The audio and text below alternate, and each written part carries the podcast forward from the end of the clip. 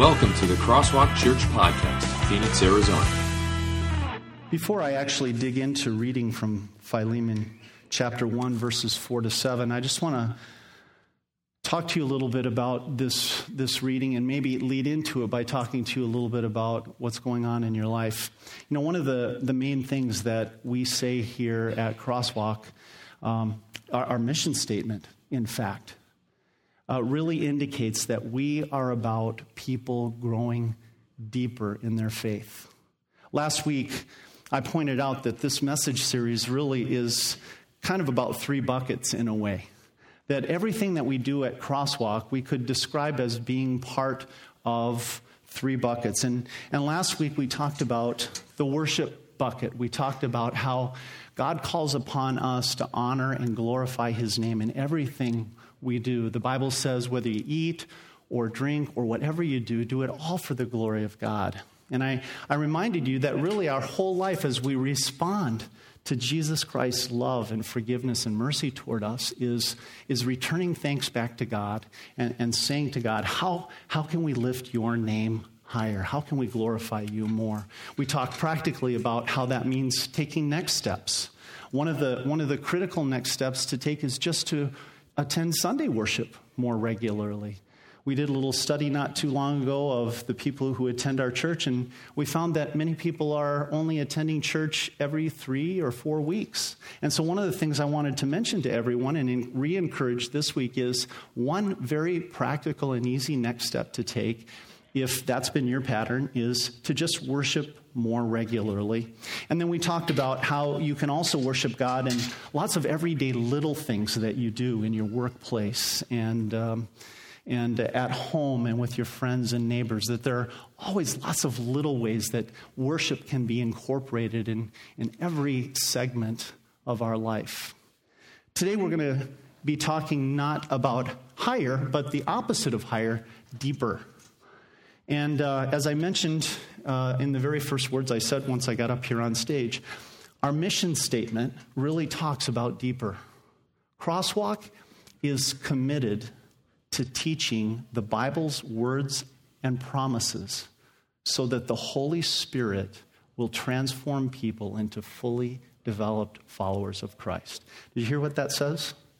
We're committed to teaching God's words and promises. Really, this bucket is all about us going deeper in understanding and grasping and holding on to the words and promises that are in the Bible and in sacraments like baptism and the Lord's Supper. We're going to talk a lot about that today, so I won't go on and on about that.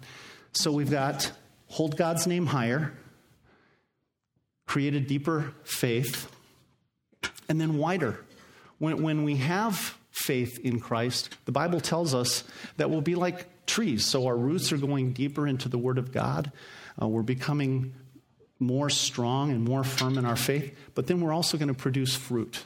And the bigger our branches grow, the wider they, they spread out, the more fruit on those branches, the more that we can love God and love our neighbor and do wonderful things that are transformative in our world and eternally transformative because when we introduce people to Jesus Christ, we introduce them to the path to heaven. So that's, that's pretty cool. So we're going to be talking about this bucket today about growing deeper.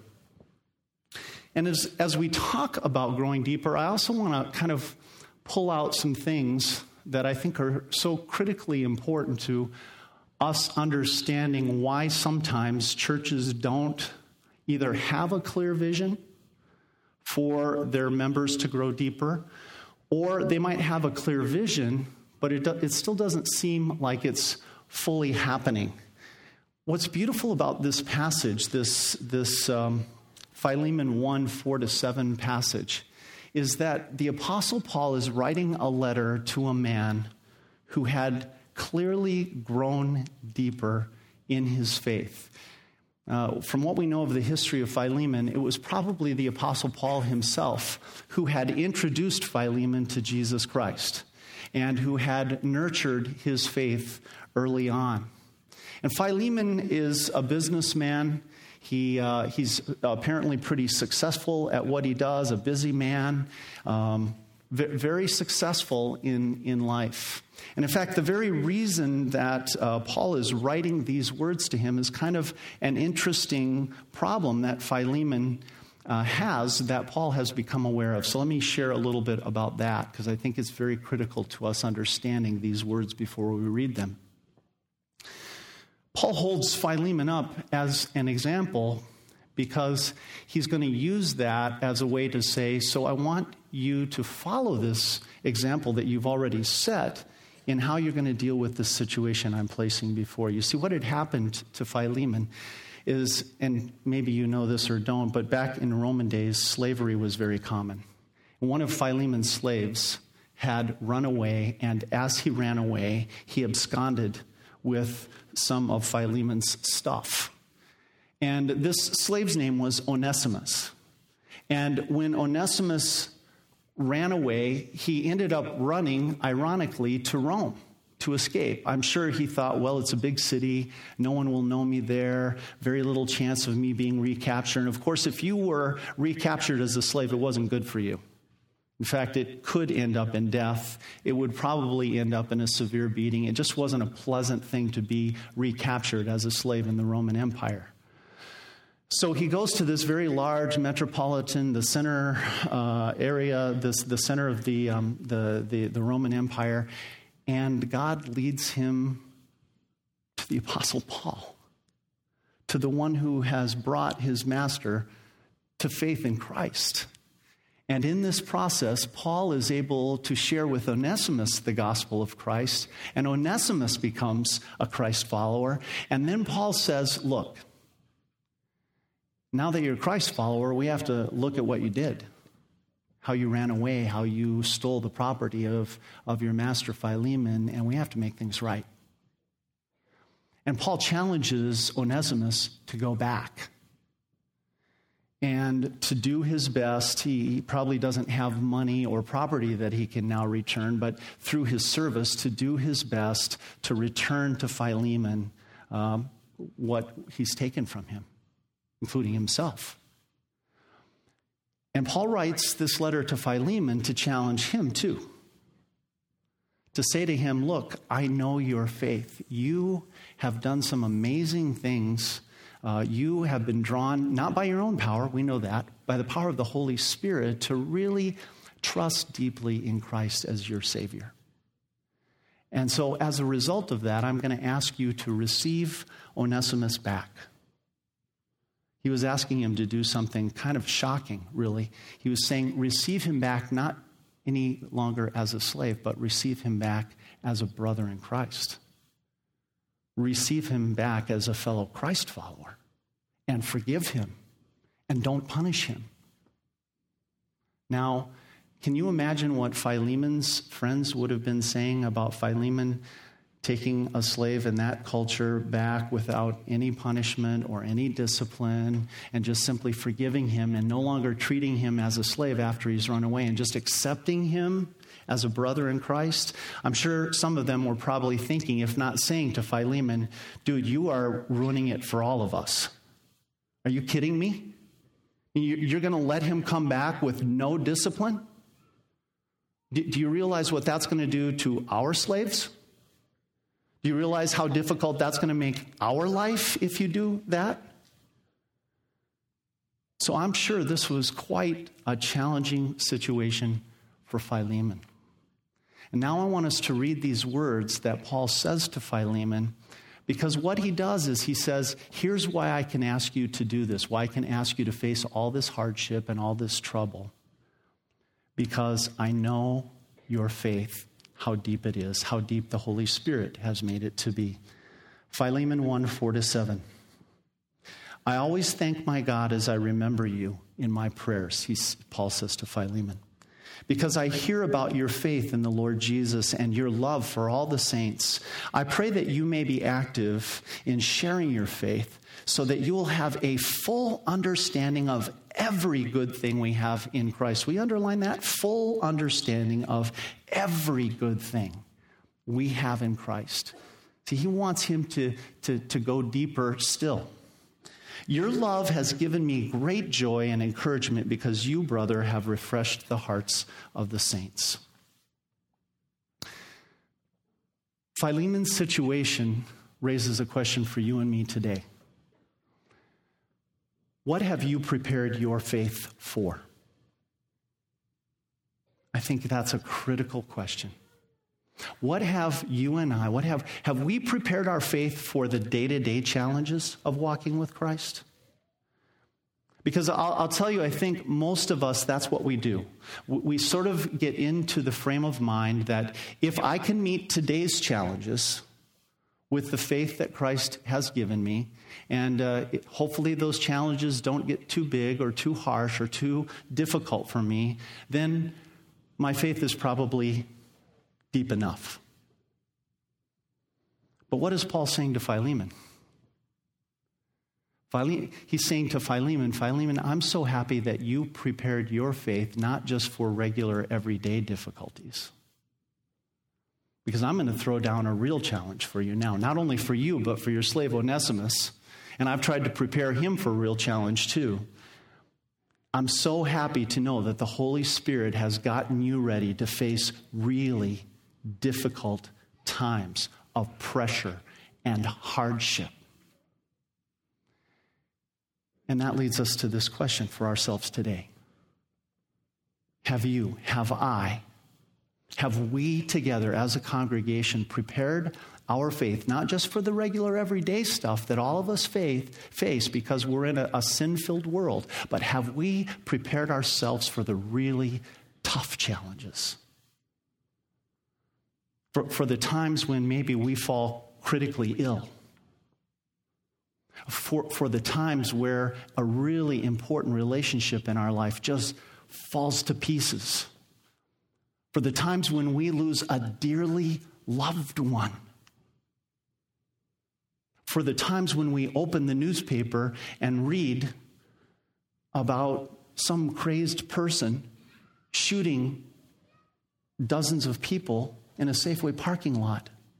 For the times when, and here's two words I want you to write down. When we either ask why, will you write that word down, why?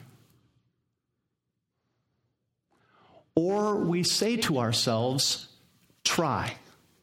Why or try? And I contend that when we're under extreme pressure, when we're facing hardship and difficulty, those, those are our two most common words. Why, God? Why are you letting this happen to me? Why are you allowing this to happen in our world? Why is there so much trouble and hardship and pressure and difficulty? Have you prepared your faith for the times when you want to say, God, why? And then the other thing that we say is try.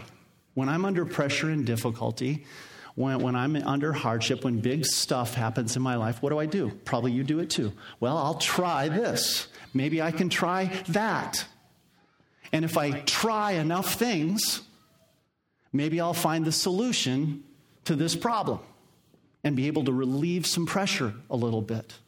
And so I go and I try some doctors, or I go and I try some business consultants, or I, I try other things. I try to get healthier. I try New Year's resolutions. I try, try, try in times of difficulty and pressure. And part of the problem with that is sometimes I don't know where that little voice is coming from that says, try this. Do you ever have that challenge? Is that voice really coming from God? Or is that voice coming from the other team? You ever have that debate when, when, when, you're, when you're under a lot of pressure and, and, you, and you, you say, maybe I should try this, and you go, well, is that really, is that, is that what God would want me to do, or is that what the devil would want me to do? Or do you ever have this? I have this. I go, that's clearly the devil. He, only the devil would tell me to try that solution to this problem. But then I find my willpower and my resolve to do what's godly and good sort of dissolving. And even though I recognize the voice of Satan in, in, in the try this, I still try it, right? Because I'm sinful. And my sinful nature leads me sometimes when it's not strong, when I haven't gone deep enough into God's word to fight. and do the right thing. And maybe you have that happen too. And that's why that's why it's so important for us to have a church culture that says we are committed to teaching God's words and promises, to teaching this book and only this book, and to going deeper and deeper and deeper into it because we're all going to face those times of extreme challenge and difficulty. And if we're only preparing ourselves for the little things that go on in our life, and if we're not going deeper, that day is going to come where we are going to be shaken to our very roots by something that causes us to ask why or try. And that's what could have happened to Philemon. But Philemon had clearly done something that's beautiful. He had clearly built into his life space space to get closer and closer to God, to go deeper and deeper into a relationship with Him and into His Word, where he knew that the Holy Spirit would feed his faith. And the reason we know that is these words. Do you see what Paul says? I thank my God as I remember you in my prayers, Philemon, because I hear about your faith in the Lord Jesus and your love for all the saints.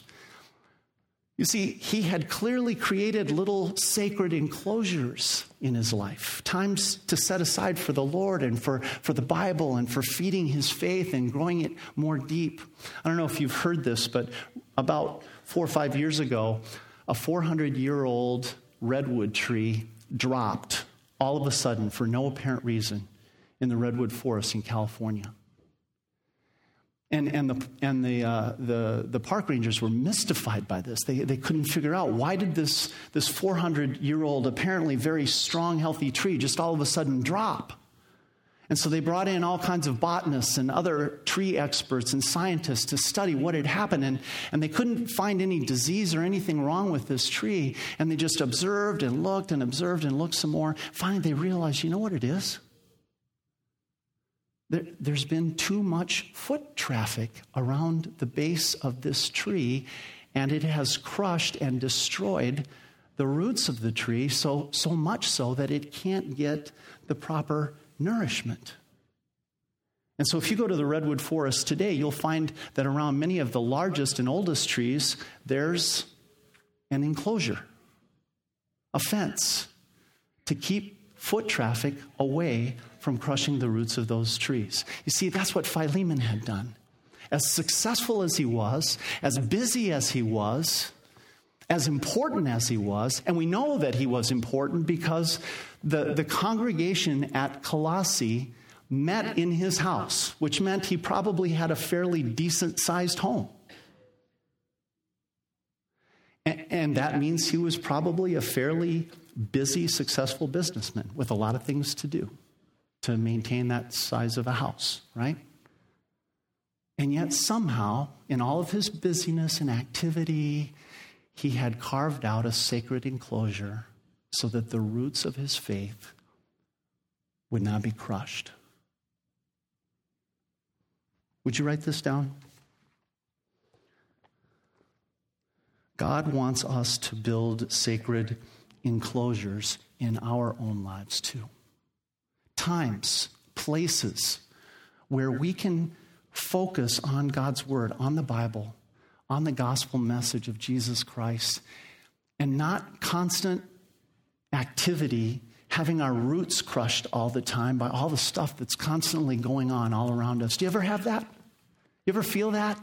Constant activity like footsteps always around you, and you're busy, and you feel like there's no time. And then Pastor Jeff gets up on Sunday and he says, Remember, growth groups, growth groups, growth groups. And you're going, Oh, how? Where? When am, when, when am I going to do that? I'm too, can you finish it? Busy. I'm too busy. And that's why we have to challenge ourselves, challenge our own way of thinking. Because it goes deep in our culture and society to be busy. It's an honored thing to be busy. If you're busy, it's probably because you're a successful person. And, and what this message is going to be addressing today is difficult because it's going to be addressing habits that you have formed, and it's going to be addressing priorities that you have. And let me tell you something about habits and priorities, something critically important. You have those habits for a reason, deeply ingrained reasons. You have set the priorities you have set, which either involve having sacred enclosures in your life or not having sacred enclosures in your life. You've set those priorities because of beliefs that you have that are many times subconscious. You don't even know where they're coming from. They've been built up over a lifetime. And now here I am up here today on the basis of God's word asking you are you prepared to change your priorities? Are you prepared to, to alter your habits? Are you, are you prepared to look deeply inside of yourself and say, why is it that I don't have a sacred enclosure like a growth group in my life?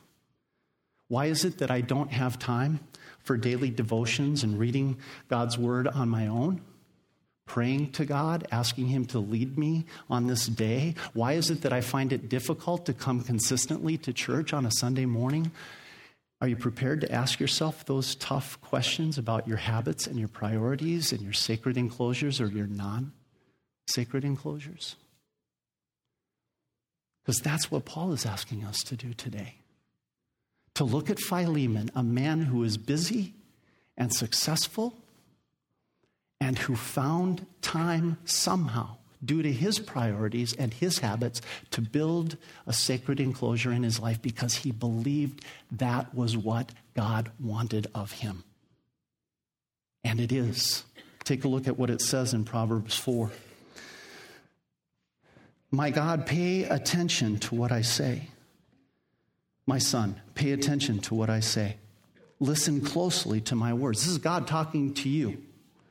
Do not let my words out of your sight. Keep them within your heart, for they are life to those who find them and health to a man's whole body. You want life? You want health in God's eyes? God says, have a sacred enclosure where you can keep my words near to you.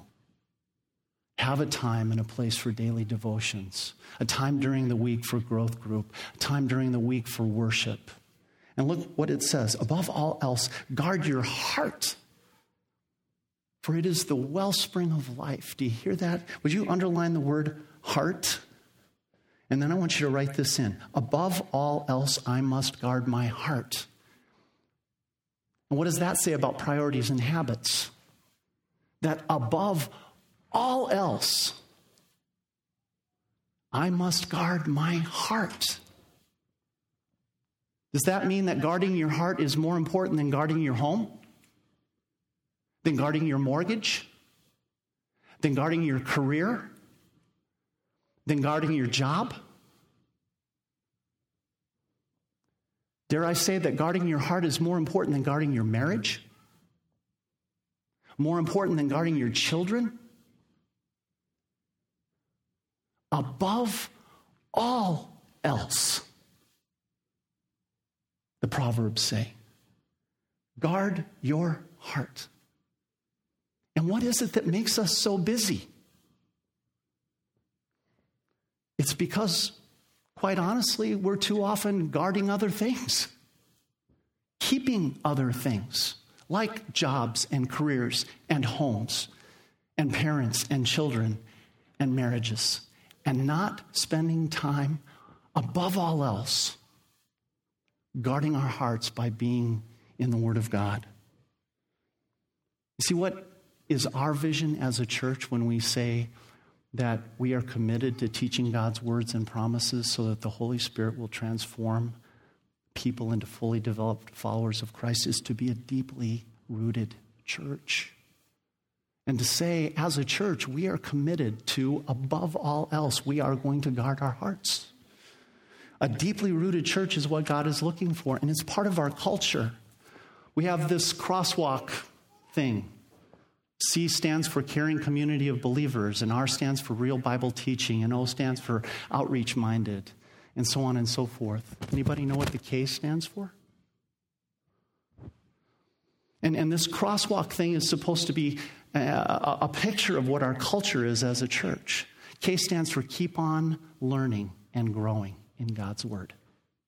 Keep on learning and growing in God's Word. It's, it's what we've agreed to as a congregation that this is our culture. We will keep on learning for a lifetime about God. And so, because I teach everybody this in 101 and 201 and 301 and so on, I said to Christy this week, I'm kind of interested. We say it's part of our culture. Is it really? How many 101 and 201 graduates does Crosswalk have? So Christy looked. And if you put the 101 and the 201 graduates together, there's just slightly over 300. And remember, all of us who've been in 101 and 201 have said in a pledge that we'll, we want to continue to keep on learning and growing. And I said, so out of that slightly over 300, how many so far have signed up for a growth group? 105. Now, I'm just sharing the numbers with you. I know that I'm very late to get things done. And I also know that part of being the culture of a church is that the people are going to reflect the pastor. Maybe there are many of you who just haven't gotten around yet to getting on the website or, or putting on your communication card. And, and you're like me, you're just a little bit late. And it'll happen. Remember, we're kicking off today, right? But I just want to throw the question out to you if we have over 300 people who have had the training of 101 and 201 class, and we have 105 that have signed up for a growth group, is it really part of our culture as a church to have a sacred enclosure around every soul in this church? And I'm just going to let that question hang there for you. And you and ask it of yourself. I don't know what's going on in your life, but I want you to examine those priorities for yourself, and I want you to examine those habits for yourself.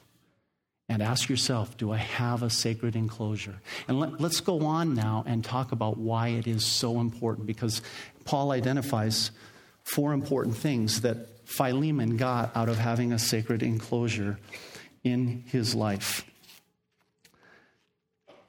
Notice what it says in Hebrews 6 1. Therefore, let us move beyond the elementary teachings about Christ and be taken forward to maturity. You see, the author of the book of Hebrews is really saying maturity is the goal, deep roots is the goal.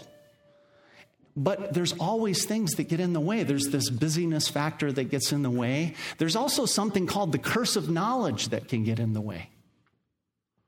And that's talked about in Hebrews 5. We have much to say about this, but it is hard to make it clear to you because, and I want you to underline this next phrase you no longer try to understand. You underline that? Those are important words. In fact, though by this time you ought to be teachers, you need someone to teach you the elementary truths of God's word all over again. You need milk, not solid food. Anyone who lives on milk, being still an infant, is not acquainted with the teaching about righteousness. But solid food is for the mature, who by constant use have trained themselves to distinguish good from evil. Will you underline the words constant use?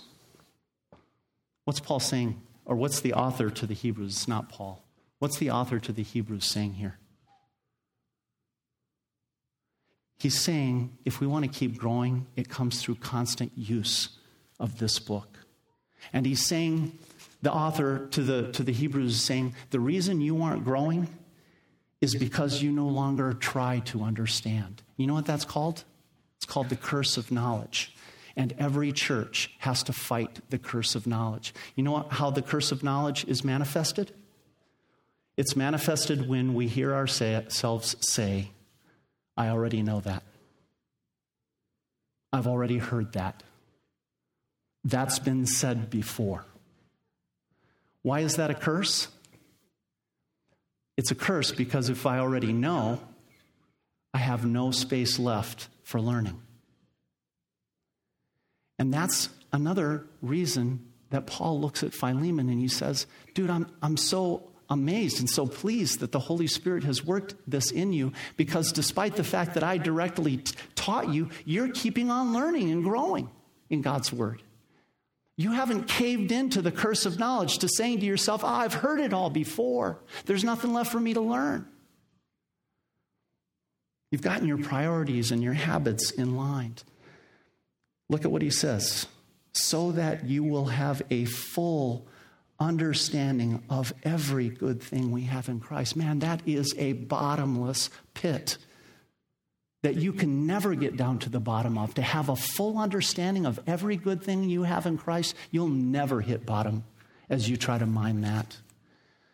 And that's why Paul says, Look, Philemon, I hope that churches and Christ followers of the future will have this that they will always want to have a deeper understanding of the Bible.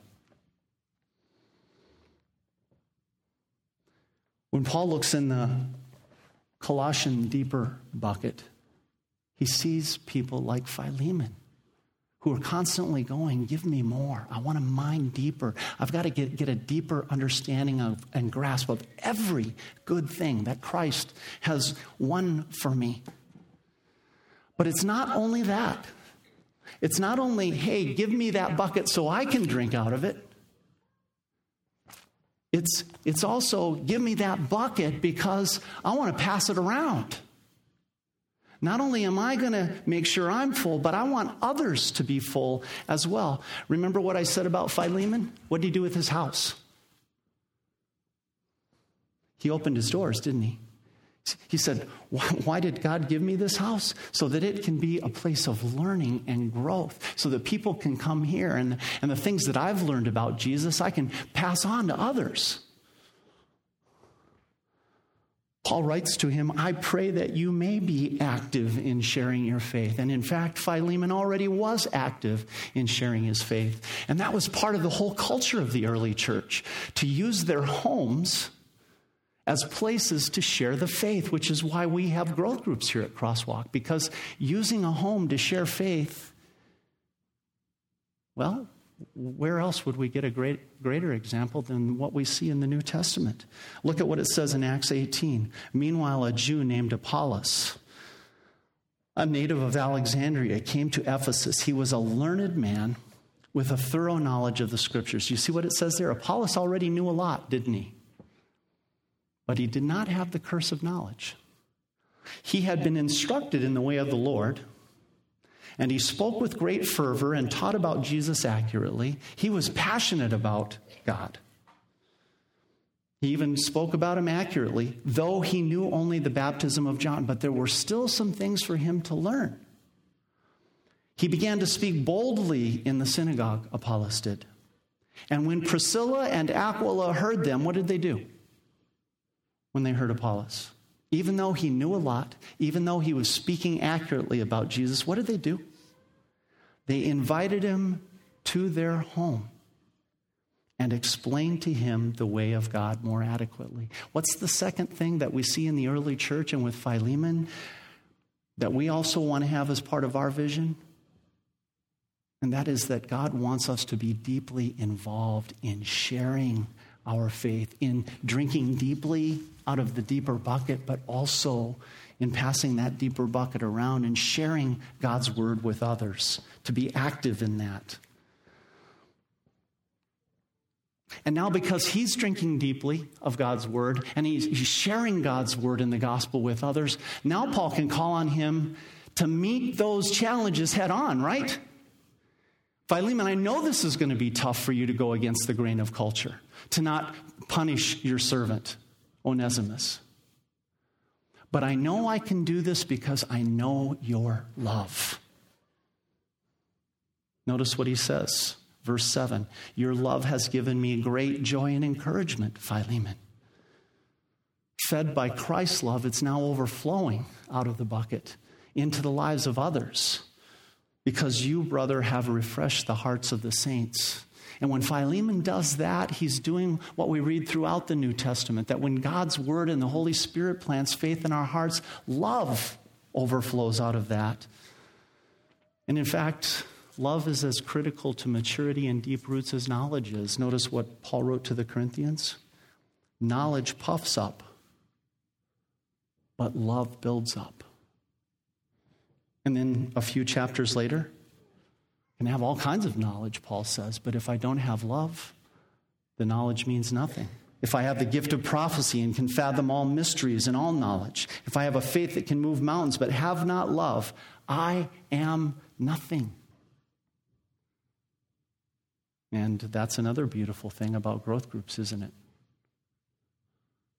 Because in growth groups, you not only get into the Bible, but you also get to experience the sharing and the caring and the love of your fellow group members. Last semester, we had a, a, a, young mom whose son went into the hospital, and her group was bringing meals to her home and help, offering to help and praying for her and praying for her son. And she was receiving with two sets of hands, and then I don't know where she got the other two sets of hands. Maybe I'm, I don't know how she did it, but at the same time, she was giving away to some other people that she knew, and she was helping them and making meals for them and serving them. So maybe receiving with one hand and giving away with the other. Love. And, and, that's what happens when we get active with one another in our home, sharing faith and, and loving one another and taking care of one another. Love builds up. So, number three, God wants us to love one another deeply. And then the final thing. Why was it most of all? This is the most critical thing. Why was it most of all that Paul could write this letter to Philemon and say, I know you'll do the right thing? Why was it that Paul could take Onesimus and say, Now that you're a Christ follower, I want you to go back there. Can you imagine how tough that would have been? Here's why. Because when he's writing to Philemon, he's saying to Philemon, Do you remember that you were once an Onesimus yourself? Do you remember that you ran away from your master at one time? You ran away from God. You ran away from God with your sins and your rebellion. You took things from God that weren't yours. You were just like Onesimus, Philemon, a runaway servant. And you tried to get away from God because you hated him and you feared him and you wanted nothing to do with him, which, by the way, is true of every last person. That's our natural default state. We have no fear of God, like I said in the baptism, and no faith in God by nature. We're all runaways. We're all Onesimus. And so, what does Paul say to Philemon? Do you remember that your master, your God, forgave you? Do you remember that he didn't punish you for all that rebellion and those times of running away and the sins that you've committed against him? Do you remember how he forgave you? Your God embraced you and loved you and showed you undeserved love and grace? Do you remember how he accepted you back and was reconciled to you? And not just to you, but to a whole group of people there in your congregation in Colossae. Look at what it says in the passage I put in your crosswalk notes. Colossians 1. Remember, this is the same church where Philemon was. And he says to the whole congregation, Once you were all alienated from God, runaway slaves, and you were enemies in your minds because of your evil behavior. But now, now he has reconciled you by Christ's physical body through death. When Christ stretched out his arms to die on the cross, when he bled for you, you were forgiven of all your sins. Even those times when you said, I don't have time to build a sacred enclosure, or I already know enough about God, he, He's forgiven you for all of that present you holy in His sight, without a single blemish, free from accusation, if you continue in your faith, established and firm, not moved from the hope held out in the gospel. Onesimus, I know about your faith in the Lord Jesus Christ, your master, who reconciled you back to God. And I always thank my God as I remember you in my prayers because I hear about your faith in the Lord Jesus.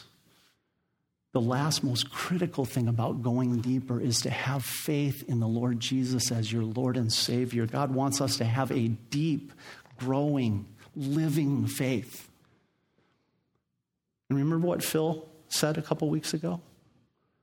What God wants from us, He provides for us. And so He gives us baptism.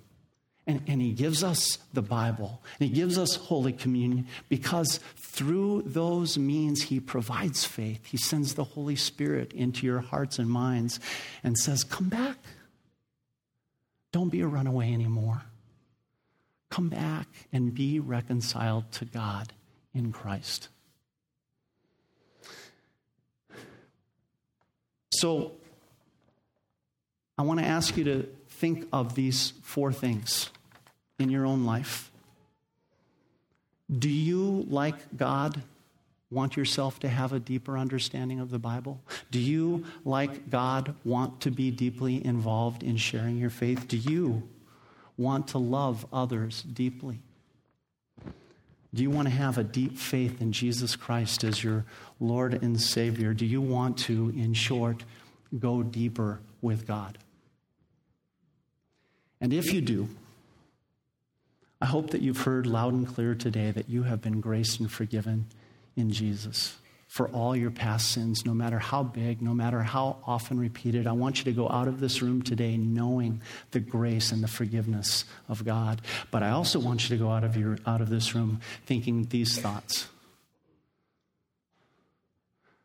Am I preparing my faith for those times when I want to ask why? The times of big pressure and big trouble. Am I preparing my faith today for the times when I want to say, try this or try that, and even where maybe sometimes the voice of Satan sounds attractive? Am I preparing my faith for those temptations to fight them? And am I, as I do that, willing to examine at the deepest level my priorities and my habits and think about how I can create a sacred enclosure.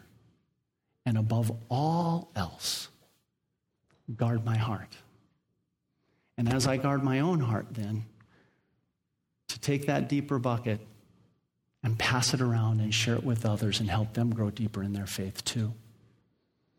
And it's in that light that I want to ask Phil to come out because we're going into a time right now where we're going to have some pretty cool opportunities, not only for ourselves to grow deeper, but also to help others drink of that deeper bucket. Phil? Yeah, thanks, Jeff. Um, as you notice, one of your points, point number two, God wants us to be deeply involved in sharing our faith.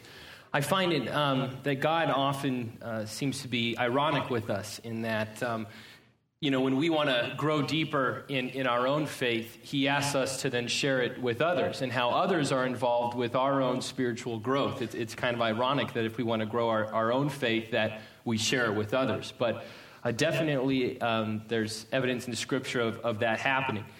What I wanted to talk with you guys about is kind of to explain ourselves a little bit on, on staff and, and volunteers and whatnot, and why we plan certain outreach events.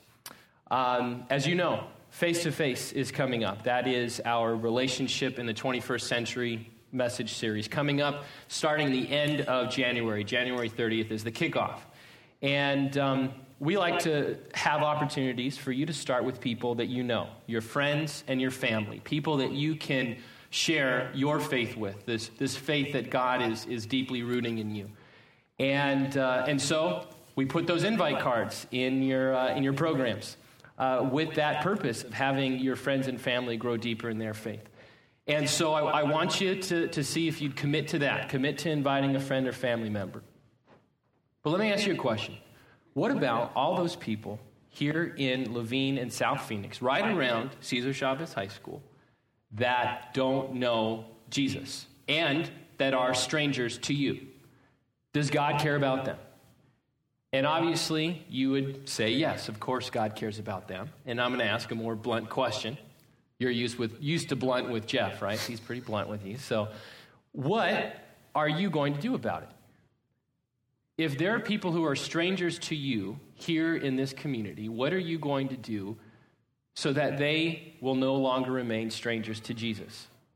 And with that idea that we have these outreach events. Now, I'm going to talk about the Laveen Parade and Laveen Barbecue, okay, coming up in February, and also um, the Easter Egg Hunt, which is the Saturday right before Easter. Now, hey, I'm right with some of you. Some of you would say, you know what, I'm not really into floats. You know, why would I go to a parade? I'm not really a meat eater. You know, barbecues aren't, aren't my thing. I don't like big crowds of people, you might say.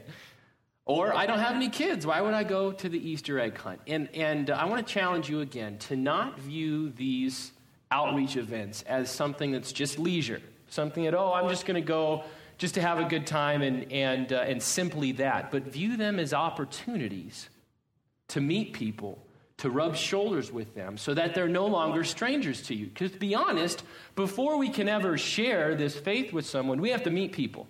We just simply have to. And, and I want to tell you a, a story last week, a real life story, that shows how easy it is to just meet people and make an impact. One of my outreach teams was doing uh, the Christmas light takedown, one of our outreach um, service opportunities. And uh, one of the very first houses we went to, a couple was taking their lights down. And, um, you know, they were a little intimidated at first by this group of people pulling up with ladders and stuff, like, uh, hey, we'll help you take your lights down. Well, we, uh, she ended up having a big Christmas tree that was heavy. That uh, she's like, you know what, you could help me get this Christmas tree up to my attic. And so we helped her. And then she warmed up to, to the idea of us helping her get her lights down. And so we did that.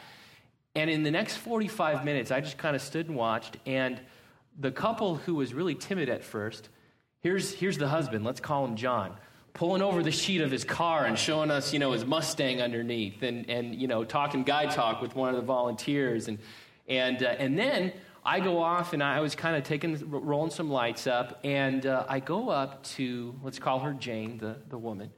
And uh, I go up to, the, then she's around other volunteers. And I I hear one of the volunteers say, We'll be praying for you. And he, he puts his hand on her shoulder to comfort her. And uh, I was filled in that in this you know 30 minute conversation she had let, let these uh, volunteers know that she was struggling with, with, with cancer with a, with a big health issue. And the volunteers said we'd pray for you. Let's invite we'll invite you to church you know come come to us and and uh, you know anything we can do to help. And she said you know this was really nice of you guys to come. It makes me feel a lot better. And then she actually had us take down the lights of her neighbor right across the street who wasn't even home. So she oh go ahead take her you know she's a single mom she'll appreciate it so, just in that, what it just got me thinking is that, you know, let's take these opportunities to just meet people. You know, can you do that? Can you rub up shoulders with someone just say, hey, my name's Phil? And, and who knows where God will take with that. And, uh, but it takes our, our time and effort to mark it on the calendar and say, you know what, I don't like barbecue, but I'm going to go to the barbecue. And, uh, and so just think about that as we, as we talk about growing deeper. Thanks, Phil. Just one thing to clarify. Yes. Do you want all of us to introduce ourselves as Phil? Yes, I do, actually. Um, just try that out, you know, see how that works for you. And uh, no, no, um, pro- probably, probably use your own name. Do, do that, that'd be better. Thanks for the clarification. That's a good one. Thanks. Let's bow our heads and pray. Father in heaven, first of all, I thank you so much for Phil and uh, for the leadership that he provides as, as we uh, get active as you wish us to be in sharing our faith. I want to thank you for all of our outreach volunteers, including that team that was willing to go out and, um, and take down lights and get involved in conversations and meet people. Lord, um, we do, all of us do, I do, need to examine my, my own priorities. I need to examine my habits and I need to prepare my faith for times of difficulty and hardship, times when the wind is going to blow and the rain is going to fall, and I don't want my house of faith to come crashing down. Lord, uh, I, I, want to, and I, and I want to lead this entire church of people to, to be repentant of the times when we have not had the right priorities and we, we have not built sacred enclosures around our faith. At the same time, Lord, I want to praise you for the forgiveness that you've given us. All of us are runaways. We're all Onesimus, and yet you've embraced us and brought us back into your family through Jesus Christ. Thank you for your Son, for his death on the cross, for his resurrection, for the full forgiveness that we have in it, and the hope of eternal life we have in him. Lord, help us to embrace keeping on learning and growing every day in our faith in Jesus and to embrace getting active in sharing our faith with others. We pray these things in the name of our Savior Jesus. Pray for your Holy Spirit's power and wisdom to, to go deeper. In his name, amen.